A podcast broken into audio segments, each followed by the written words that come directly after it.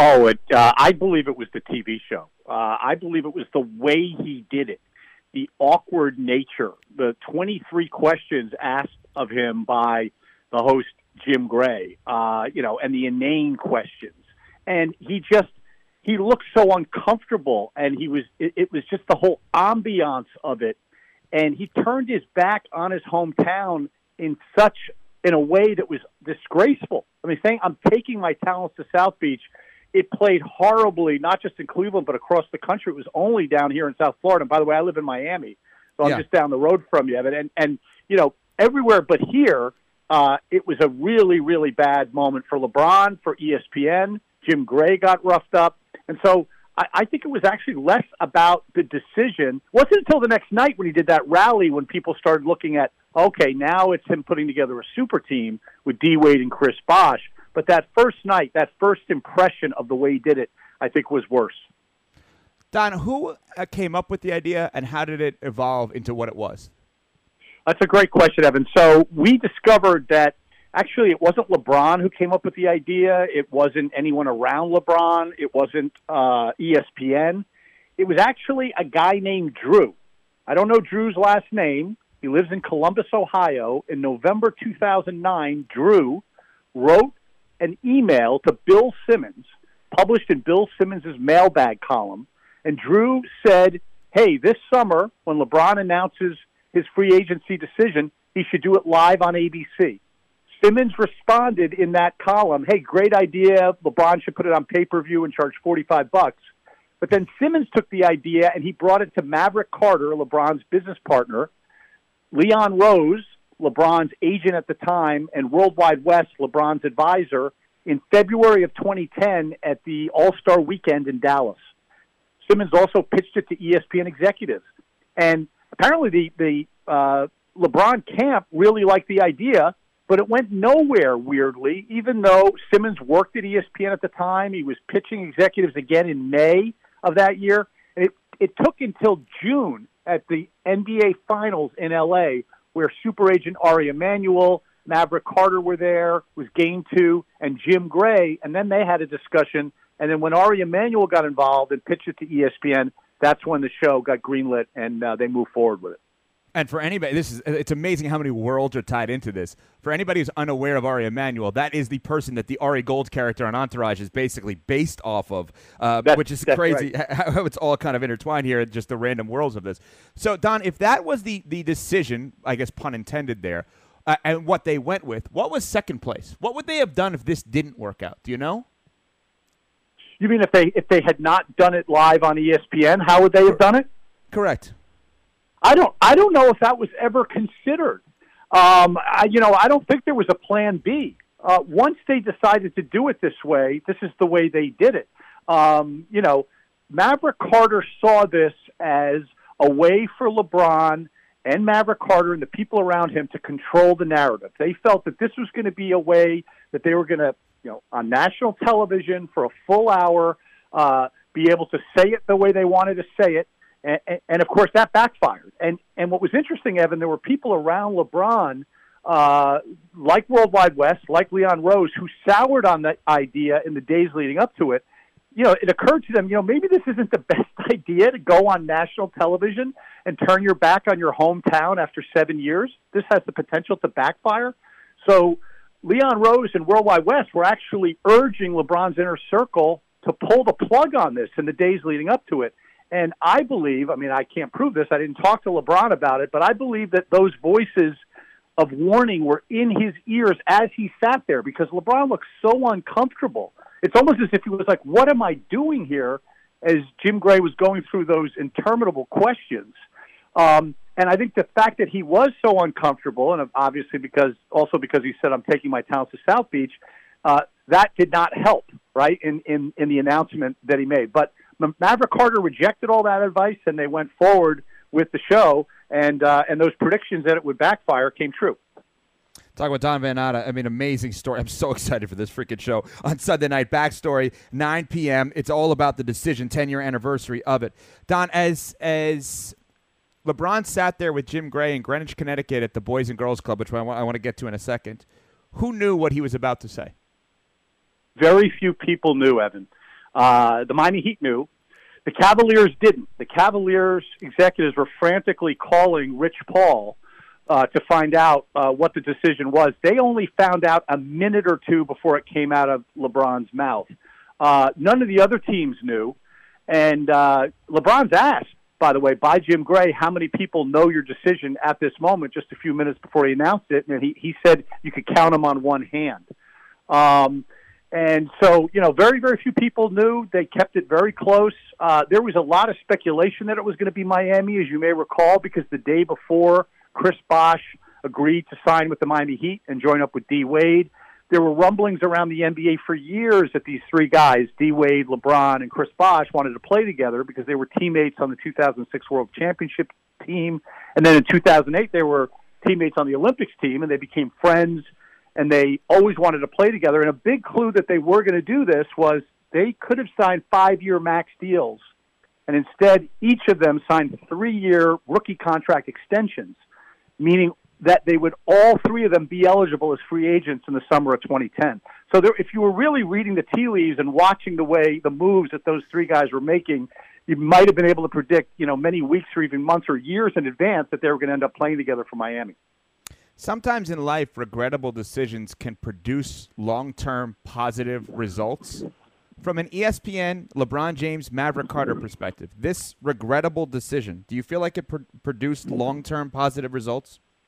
Oh, absolutely. Uh, and, and we go into that in depth uh, in our episode uh, that's premiering Sunday night, Evan. Um, first of all, for uh, LeBron James and Maverick Carter, this was really their attempt not just to control the narrative, but to step into a new lane of producing and becoming executive producers and to telling their own stories.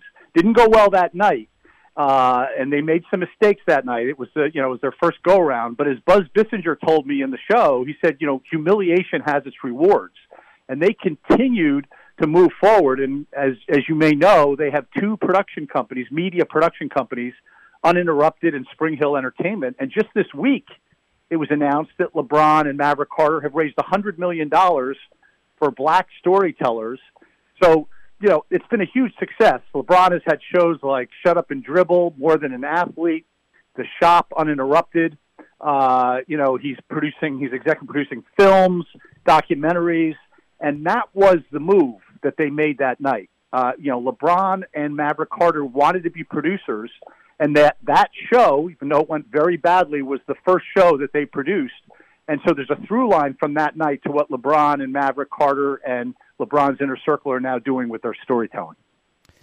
Don, if LeBron had told the Cavs first and then went and did the TV show The Decision, what do you think the reaction would have been?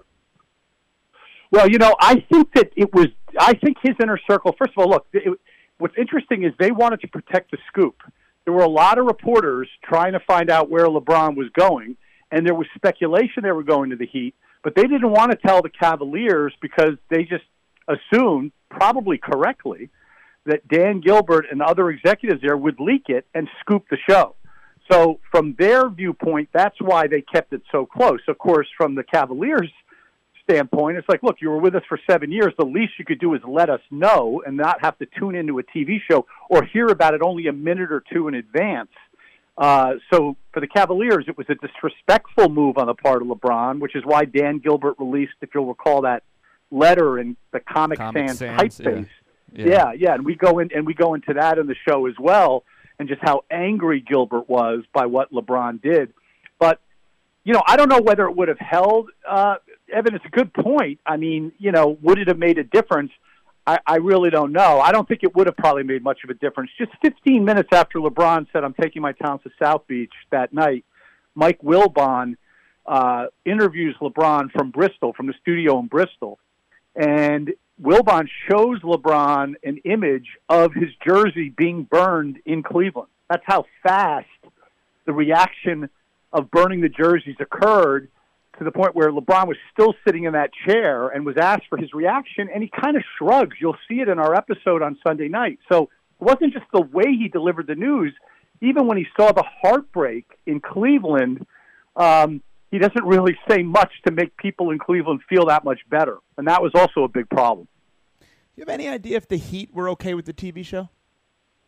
I know they were okay with the end I result, don't know. obviously, but the, the yeah, I, show- I, yeah, I wish I knew the answer to that. I don't. It's one of the things I did want to find out. Uh, you know, obviously Pat Riley and the Heat they they knew the decision before the Cavaliers did. Um, exactly when they knew, I don't know. I mean, I know that D Wade has his own documentary, and that night there's there's an image, uh, there's footage of D Wade watching the decision, and he, Right. he appears to be on pins and needles um, because you know LeBron says that he didn't make the the final decision of where he was going to play until that morning after speaking to his mother. He tells Jim Gray that when he's sitting in the chair. Um, but no, I don't. I, I I wish I knew that. I wish Pat Riley had sat down with us. D Wade and Bosh uh, also uh, didn't cooperate with us. Unfortunately, I wish I knew the answer to that question. You know, I remember talking with Don Van Natta doing an amazing job. I'm so excited for the backstory on Sunday night about the decision with LeBron, 9 p.m. on ESPN. Evan Cohen with you here on ESPN 1063. Uh, you know, one of the things I remember at the time, um, I was doing a show in West Palm, and the person I was doing the show with loved LeBron. I was not a LeBron fan, but I'm a Heat fan. I became a LeBron fan for four years, and then, of course, I turned on him like a typical terrible fan, like I am. Uh, on the court stuff, not off the court, right? But I remember the person, John Martin, who I was doing the show with, um, said to me, he said, "Well, wait a minute. If the like, if if you're bothered by the TV show, fine. The guy raised two million dollars for charity. I trust LeBron one thousand percent when it comes to off the court stuff like that. Do we have any idea? Did that money go for good? Are we are we happy with where that money went? Do we know anything about that, Don? Well, I did look into that. Uh, obviously, I wanted to find out. I, yeah, I looked actually pretty hard at the economics of this, and people, you know, some people may forget that LeBron got that hour of primetime television on ESPN given to him for free by ESPN. That's what ESPN had to do to get the exclusive. And as a journalist, I had problems with it 10 years ago, and, and even today I have some issues with that. But but it was done for charity, and and that was a big selling point um, when John Skipper, the executive at ESPN, who I interview, sit down with him for this show, and he and he, and he gives a lot of revealing information, by the way, about the run up to the show and the rationale for ESPN doing it. But the, the the charitable aspect, the fact that the sponsors that LeBron had, Coca Cola Company, was Vitamin Water, if you remember, and the University of Phoenix was another sponsor. Uh, Microsoft with their Bing search engine was a third sponsor.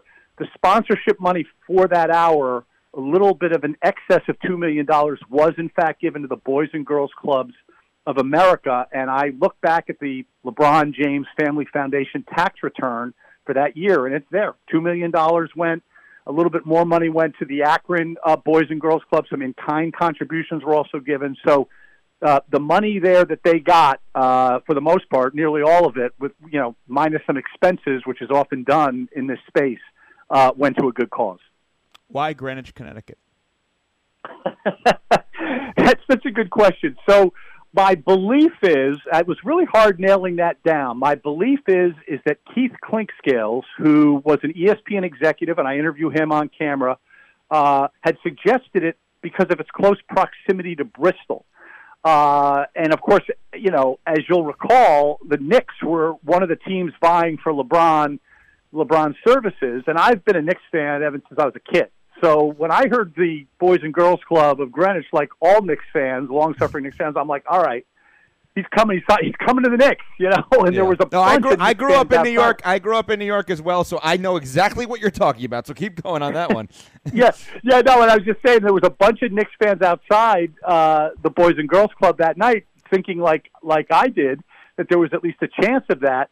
I mean, it's like the mother of all head fakes, right? But uh, but it really was had to do apparently with the proximity uh, to Bristol, um, why it was there, and um, and we go into a little detail. I want to save a couple things for your for your audience. We go into some very interesting details about the run up, the hours before the decision in Greenwich, Connecticut.